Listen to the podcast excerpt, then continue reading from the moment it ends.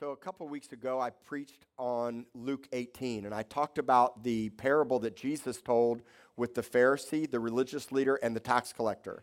Some of you might remember that. The name of that message was Pride and Humility. Pride and Humility. Because really, that's what the parable's about. It's about this uh, religious leader that comes into the temple and starts thanking God for how religious and righteous and upright he is, and ultimately wanting to be justified and exalted by the Lord. And then you have this miserable, scum of the earth tax collector that all the religious leaders hate, and he hates all the religious leaders.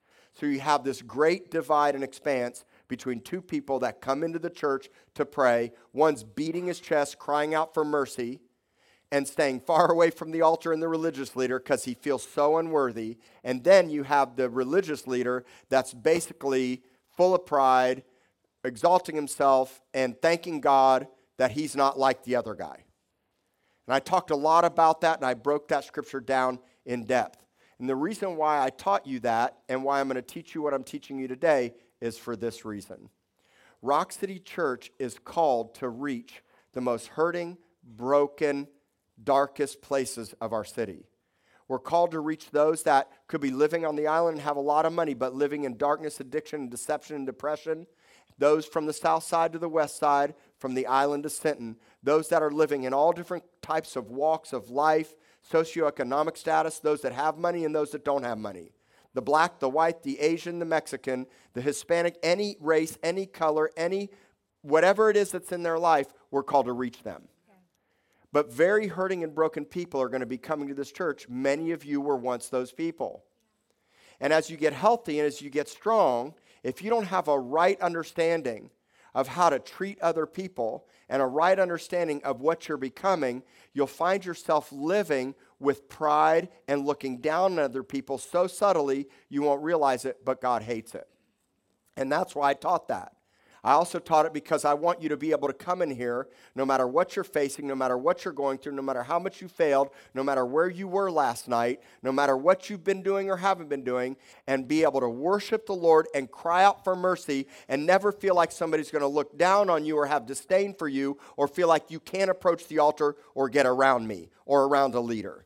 Because that's what shame does. Shame separates you, shame isolates you, and it makes you to feel like you're not worthy and you're not good enough. And on the flip side, as you get stronger and you get healthy, you can get this superiority complex where you feel like you're the super spiritual, self righteous one, and they're not. And that's never how Jesus was, ever.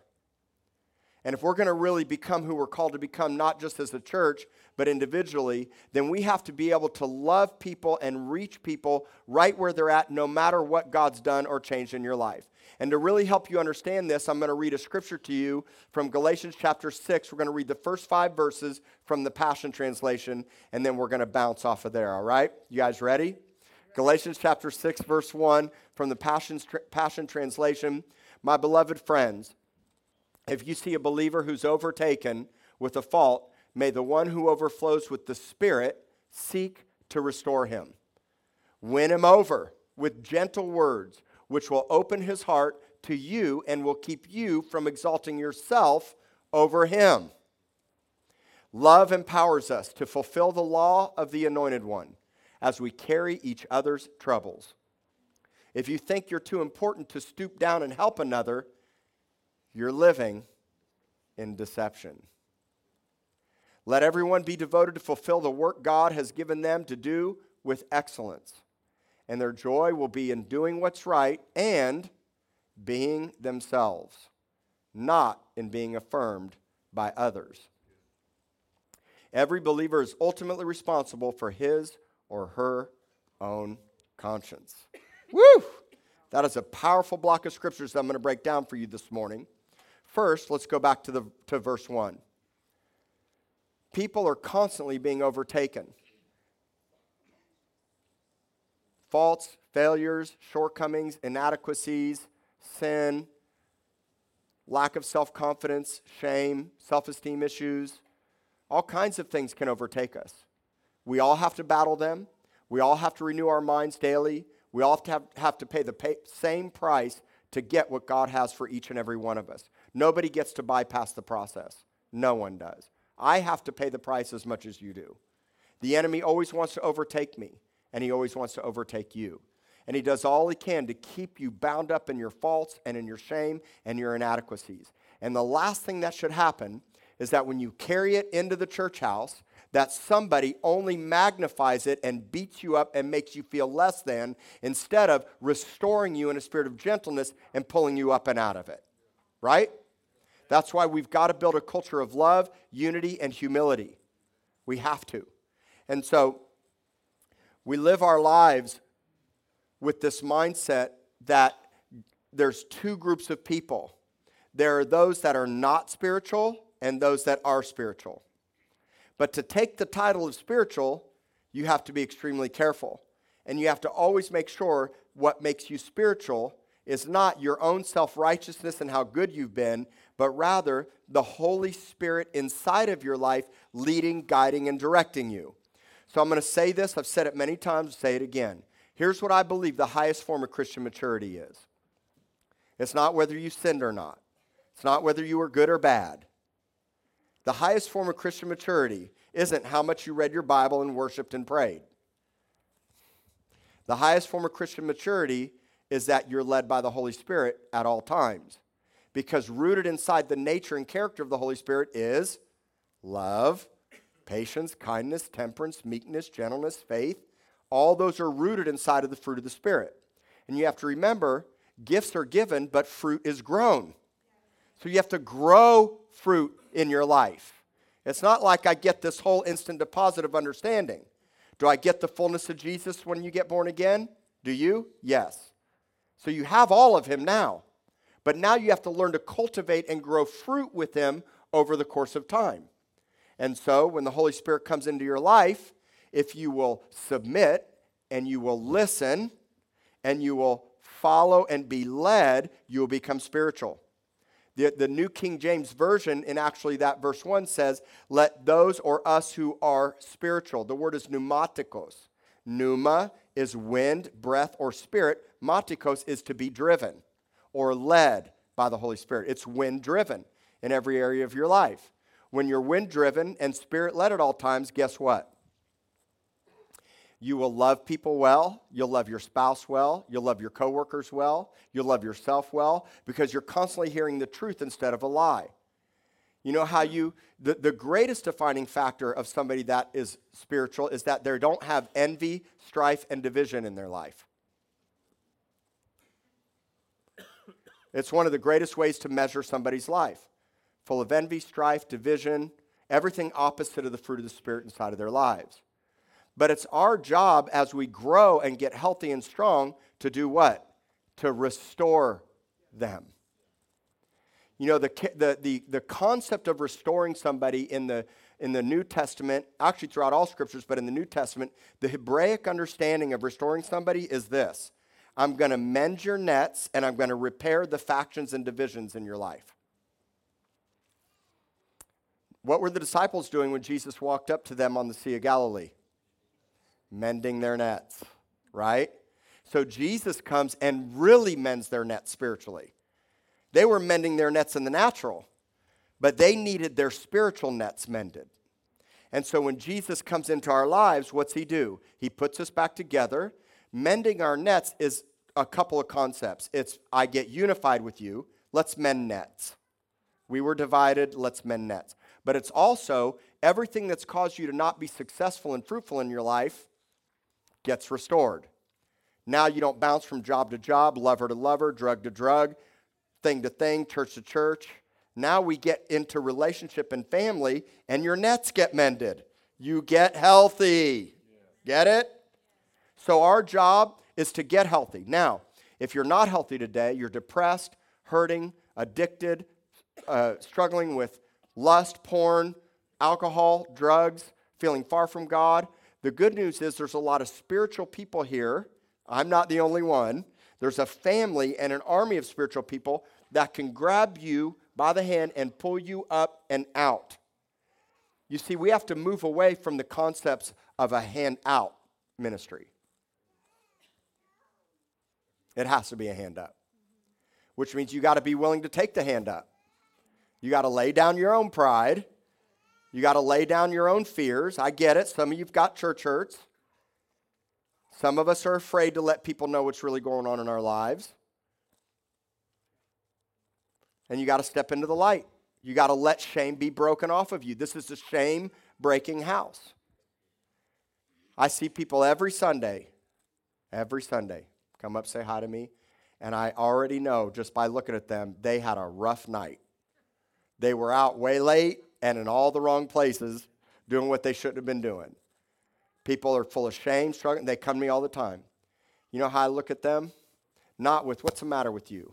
You should have known better. Why are you doing? You put yourself in this spot. No. Notice what the scripture says. Go back to verse 1. It says, We are who are spiritual are to restore them. Go to the next verse. How? With gentle words. We're to restore them with kindness, meekness, because that's the way Jesus is.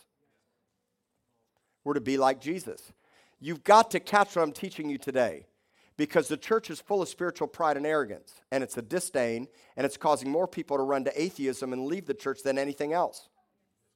It's people in the name of God pretending with hypocrisy to be something that they're not and snubbing their nose and looking down at somebody else instead of being like Jesus and getting your hands and knees and feet dirty and getting down on the ground and washing other people's feet and hooking your yoke up to them.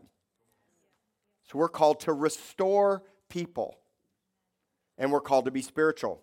You know another great word for spiritual, other than wind driven and spirit led? It's this word regenerate. Different than degenerate. Okay, you know what regenerate means? To be regenerate or regenerated means that I'm not the man I once was now. It means I'm not carnally minded anymore. That's a great word for spiritual. It's the opposite of carnal. You should know what carnal is. Carnal is where we get the word flesh, and it's where we get the word like meat eater, carnivore, carnival. It's everything opposite of spiritual. It's enmity or hatred towards God. So to be spiritual means that I'm not living for myself, my own pleasures, my own desires. It means I'm not living in self righteousness, but I'm following the Holy Spirit and I recognize I'm nothing without Him, but with Him I'm everything. It means that now I'm not living in carnal hypocrisy, so that when you need a hand up, I can say, I was once there, you can come out. Part of the reason why we have such a large recovery community and more that are come opioid addictions and drug addictions and alcoholism and people numbed out and checked out the, from human trafficking to drug dealers and to the pimps. They're everywhere around. But that's not all this church is reaching because there's a lot of people that don't have that same testimony that I do like my wife. She has never done one drug ever, never, ever even took a toke off a joint. I tell my stories and she looks at me like I have zero, I have no concept of what you're saying. But she reaches a very unique group of people as well, just like each of you do. The main thing here is that you don't fall into the comparison trap. And that's what we're going to really talk about today. We're going to really hit the comparison trap because actually we're going to flop back and forth. I really love this version, but I love the New King James. Jump over to verse 1 in the New King James. Well, you can't do that in your Bible, but we can do it on the screen. If a man's overtaken with a trespass, you who are spiritual, restore one with the spirit of gentleness. Watch this next part Uh, lest, or consider yourself lest you also be tempted. I'm going to teach you something so fantastic today. I always used to read this scripture different than its original intent. Here's how I would read this scripture. Now, there's some truth to what I'm about to say to you. Because the question is always who's influencing who? See, after I got born again, I went right back to Miami. After I got out of jail, I went back to Miami, and the only friends I had were my old Grateful Dead party friends. And they were really great friends in the sense of they loved me. They weren't friends, spiritual friends, but they cared a lot about me. And I had walked through life with them. So when I got born again, I had this mentality that I was going to go back and save them. I was like Moses. I'm going to go let my people go. But, we, but I didn't read the part that Moses was in the wilderness for 40 years before he went back, right? And so I thought right away I was going to go right back. So I go hang out with these guys, and they're smoking, toking, snorting. They're doing all the drugs that they do, and I'm hanging out with them, and I'm not, I have a conviction, and they're like, it's okay, brother. It's okay. We all have forgiveness. And then I was like, okay, yeah, I guess you're right. And I was born again, spirit filled. Who was influencing who? But you see, that's not actually what the scripture is referring to, though there's some truth to that. If you're going to restore somebody, take heed to yourself so that you don't find yourself in that temptation, is how I always read that. Is there truth to that? That's not what the scripture is referring to. You know what the scripture is referring to? Spiritual pride. That when I'm coming to restore you, I need to take heed to myself and examine myself so that I don't look down on you and so that I'm not tempted to think myself better than something I am. You know how I know that? Look at the next verse. We're called to bear one the next verse. I titled this message, Somethings and Nothings. If anybody thinks there's something when they're nothing, you're deceived.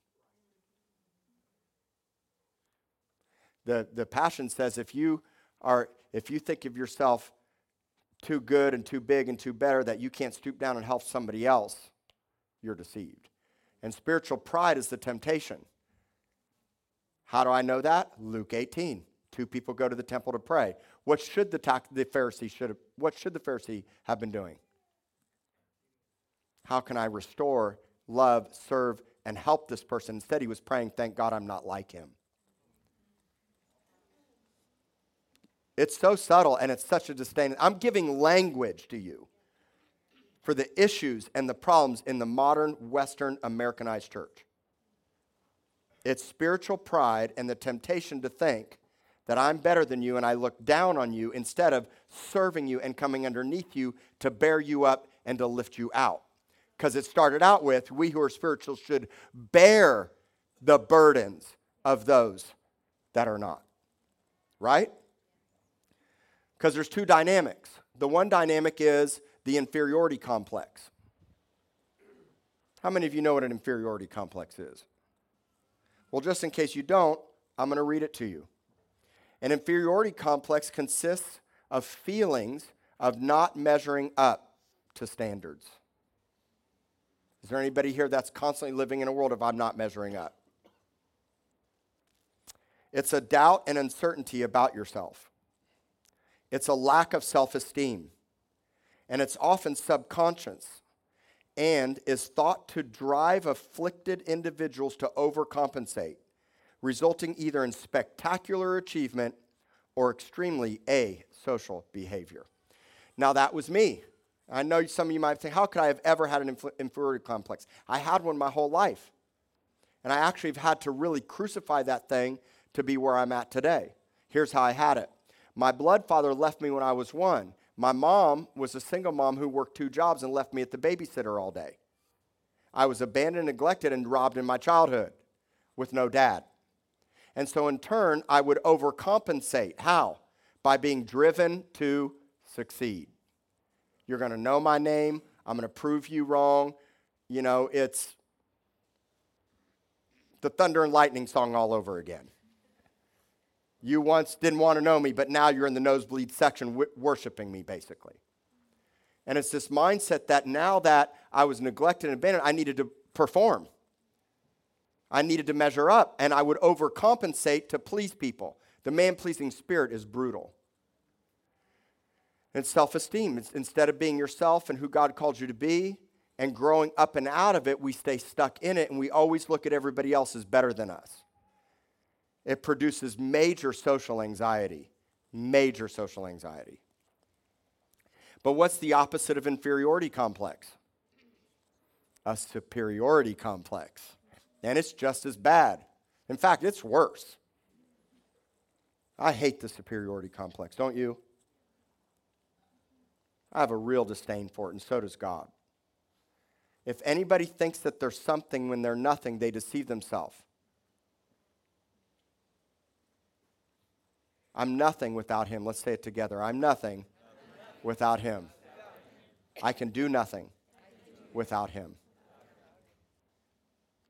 It's this understanding that you can't let self pride, self righteousness, and over arrogance and confidence. God, does God want you to be confident? Sure, He does. But confident in His ability in you and the ability that He's given me. And so, what's happening here in this, this teaching is that God is showing you don't fall prey to two things.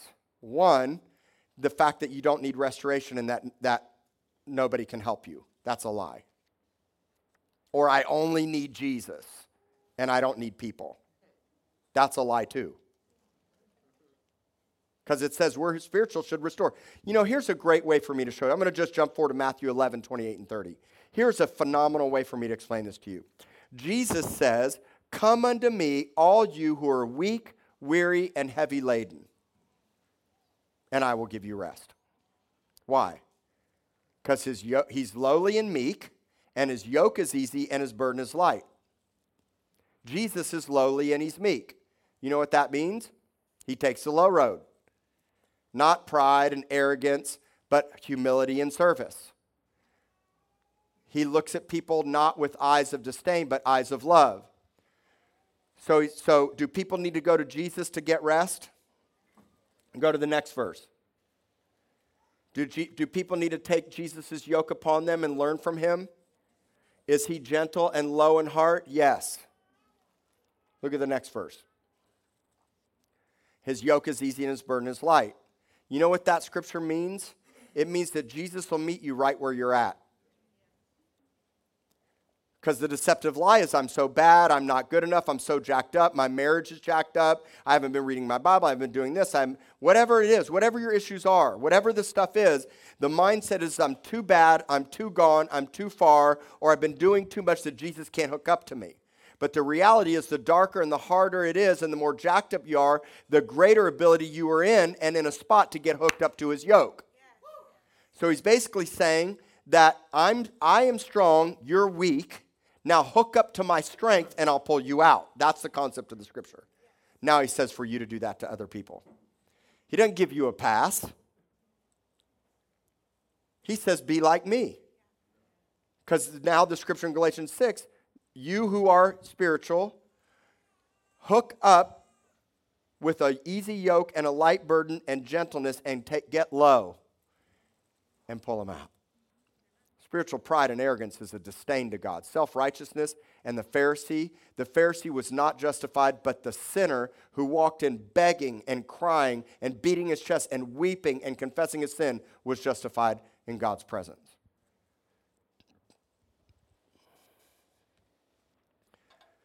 We can't allow ourselves to be driven by selfishness or consumed by our own worlds of hurt and pain. We all are in a desperate state of need, and we realize that what we really need is somebody more spiritual to bring restoration to my life. I'm, I am confident that I'm spiritual, but I also realize I'm nothing and I didn't earn it or deserve it, and I'm not good enough to have gotten there. And the only thing making me spiritual is not my position, my title, or even how disciplined I am. It's the Holy Spirit and Jesus in me leading and guiding, and the fact that I'm listening, watching, and my ears are tuned towards Him, and I'm staying in my lane to live with excellence, and I'm being myself. So, hence, I don't have to worry about whether you like me or not. And you don't have to worry about if somebody else likes you. Because the news flash is somebody's not going to like you. They're going to not like you. They're going to think you're, and the more spiritual you get, mark my words, the more persecution is going to come against your life. That's how it works. And the persecution actually refines you because it kills you. It kills all that fear, that man pleasing thing inside of you. Just get radical, get on fire, and be like Jesus and do what Jesus did no matter what your friends or your family or your colleagues or your coworkers say. You can do it. We don't live with a one down mindset like I'm the guy, I'm the man, and you're my, pe- you're my peasant servant, and I was once where you're at, but if, but if you do all these things, and yeah, I, I, I'll give you a hand out, but not a hand up, and I'll actually just write the check and maybe serve in the food kitchen, but I won't get in the trenches with you and get dirty. Now, I'm thankful for people that write checks and serve at soup, soup kitchens. But God calls us to do more than that. Because some people will write the check or serve in the food line or even serve at church and hide behind their positions of service because they don't actually want to get dirty and get yoked up and get in the trenches with somebody else's issues.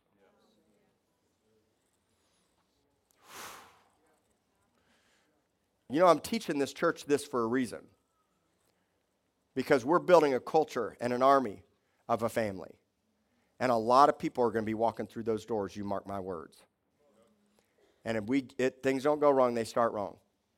So we're starting this right. I'll take a long, slow, steady growth like a mighty oak tree than an overnight explosion. And I'm an overnight explosion kind of guy. really. That's why we're on this long, steady, consistent path of growth so that we're resilient, we're stalwarts, and nothing will shake us. Because if we don't get this thing I'm teaching you today, what'll happen? We're going to fracture. You know how you know when somebody's spiritual? They're not carnal. You know how you know when somebody's spiritual? No envy, strife, or division. No, no, I'm the man, you're not. I have the title, you don't. Instead, how can I wash your feet? Now, I'm, I'm just one guy. Trust me, I have lived this and I still live it. I can't live it with all of you. So I have to have guys like Jeremy, Colton, women like Lauren, Morgan, all, the, all you ladies, all the men. We have to work together as a team so that I can do the handoff because I'm not good at everything. Neither are you. Does anybody hear me this morning? You guys all right? You got to you got to learn to do the handoff. We got hands, eyes, ears, mouths, feet, knees, elbows. So when somebody comes up to Amber and they've been strung out on drugs and they're desperate for prayer and she's the pastor's wife and they think just because she's the pastor's wife she has all the answers so they come up to amber after service and say i've been strung out for four days on meth will you pray for me she says i don't mind praying for you but let me point you to somebody that i know really understands and can help you with what you need and you find what you're good at. You find what you're anointed at. And you partner up with those that are, can be strong where you're weak. It's called a body. And not one body part is, we, is even, even though it may seem like the least, you know what God says about the least body part?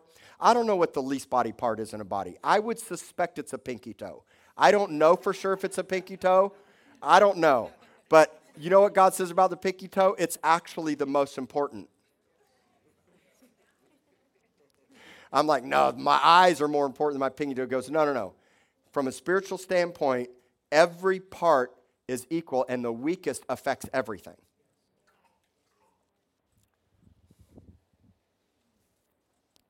When we love the broken and the outcast like Jesus loved, it opens the hearts of the hurting and puts an easy and light yoke upon them versus putting shame and condemnation on them. Right? So notice in the Passion Translation it said that if we'll love them with gentleness and restore them, what will it do? It'll open their heart to you. Now you have an in. Versus, I'm here, you're here, and I'm looking down upon you. You guys get it? Okay.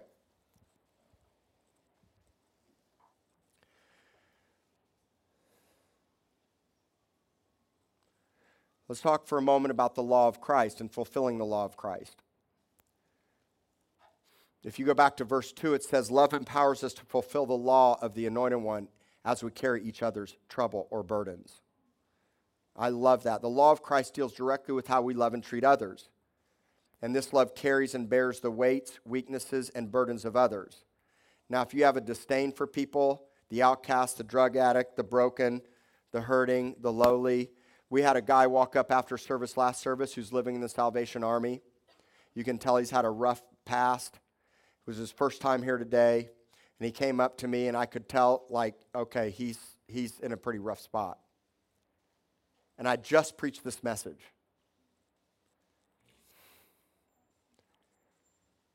It was as if the minute I preached the message, God said, Now here comes the test. Because the first thought's, man, this person is crazy. Man, what have they done? I, I didn't think that way, but you could go that direction. And instead, I let him talk, and he, you know, he had something he wanted me to print and read and give to y'all, and he was like ready to conquer the world, and he was so flamed on excited.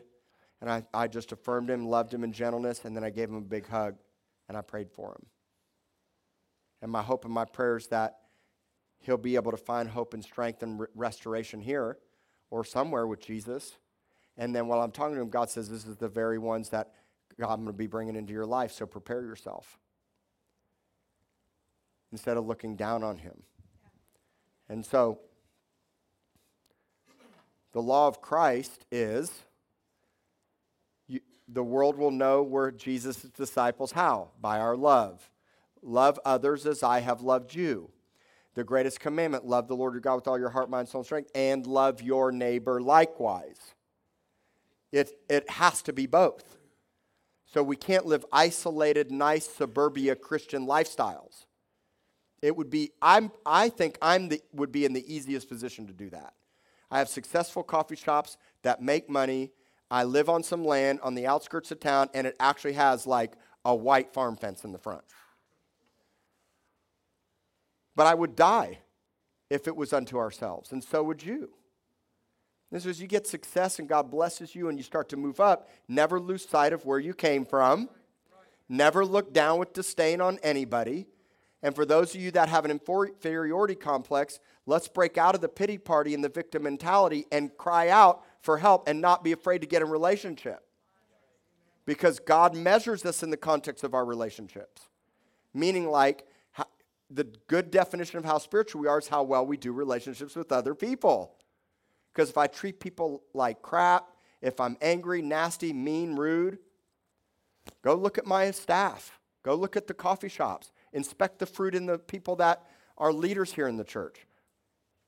Do they feel empowered and loved and strengthened, or is there crazy, weird strife and division, and I'm surrounded by bodyguards, and you can't talk to me or touch me?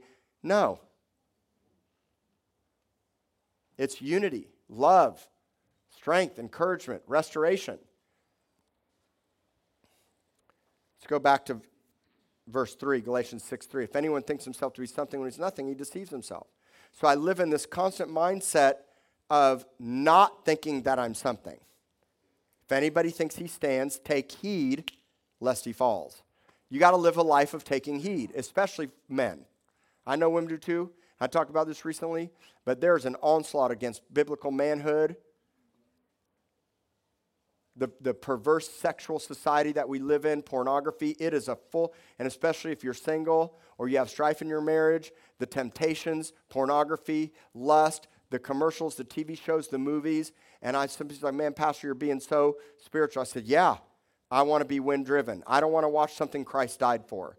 And I understand how much the enemy wants to trip you up and me up, and I got to stay aggressive and in the fight because marriages are ending up in divorce, people aren't loving right, broken homes, broken children, fatherless families, people feeling like there's something when they're not. And it's like, you know what, I'm going to take the low road. And I want to say to you, please don't put that inferior or superiority complex on me or somebody else. I, you want to have people to look up to, but the challenge is, is, is the inferiority complex puts you in a man pleasing spirit and causes you to be pretentious and not be yourself. And I, I want you to be yourself. And so, with that, I'm going to close with verses 4. Let's go back to the Passion Translation. I want you to look at these last two verses because they are incredible. Let everyone be devoted to fulfill the work God has given them to do with excellence. Be diligent to do what God's called you to do. And you're going to find joy when you do the right thing but most importantly, when you be yourself. You know what I want you to do? I want you to be yourself. I get it. But the last thing I want you to do is put on your best Christian front and wear your best face and pretend and try to be something that you're not. You'll find joy in doing it. Who wants to live their whole life as a Christian miserable? Anybody? We have such warped perceptions about God, church, religion. Be yourself. Jesus does what Jesus does best. My mindset's not to fix you, it's to restore you. It's to bring you back to your original intent of what God designed you to be. And for you to learn to find affirmation, comfort, exhortation, encouragement from Jesus. You know why that's so important? I'll self deprecate on myself. My wife is not an encourager very well. It's like last on her list. I'm over the top encourager, if you can't tell. I exhort, I encourage my wife. She's like, What's the matter with you? You're sick again? What did you do this time? No, I'm, I'm not painting her in a bad light. She has had to grow and learn to be an encourager and speak my language, and I've had to learn to speak hers. She's not a high feeler, she's not oversensitive. She's structured, organized, list, planner, get the job done, heavy thinker, judger. It's just her personality and God, how God's wired her. That's why God put us together. But I had to get over whether somebody texts me or put something on Facebook of how great the message was or wasn't. I had to get over whether somebody affirmed me or not. You know how you get over it? I learned to do what's right and find my joy in being a son and get my encouragement from Him when I never get it from you. This is the hardest part for singles because you're longing for a spouse or somebody in your life to help you and comfort you, let me just tell you make Jesus your first love because your spouse will never give you all that you need. Only Jesus does. So I learned to find affirmation, comfort, and encouragement. Not, look at the scripture. I learned to be myself, not a man pleaser. And if you've been a man pleaser, you got to break that thing. If you've had a uh, self esteem issue, if you've had an inferiority complex, let's break that thing. You know, it comes from bad fathering, bad churches, bad experiences. Maybe you were bullied. Maybe you didn't have a dad. People did you wrong. A spouse cheated you, a girlfriend, a lover, a best friend did you wrong. Whatever it is, when you come to the place of restoration, you can learn to do what's right and you'll find joy in it, and then you'll be yourself, and then you won't find yourself worrying if I get the affirmation from somebody else. Should we affirm people? But should we live for the affirmation of others?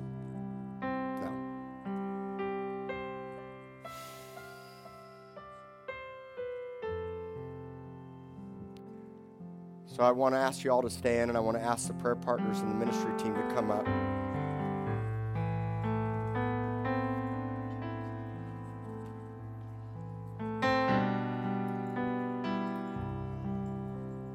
Why don't you just close your eyes and bow your head for just a moment? This is where the Lord begins to speak to you about what you just heard. Take a few minutes before we go today.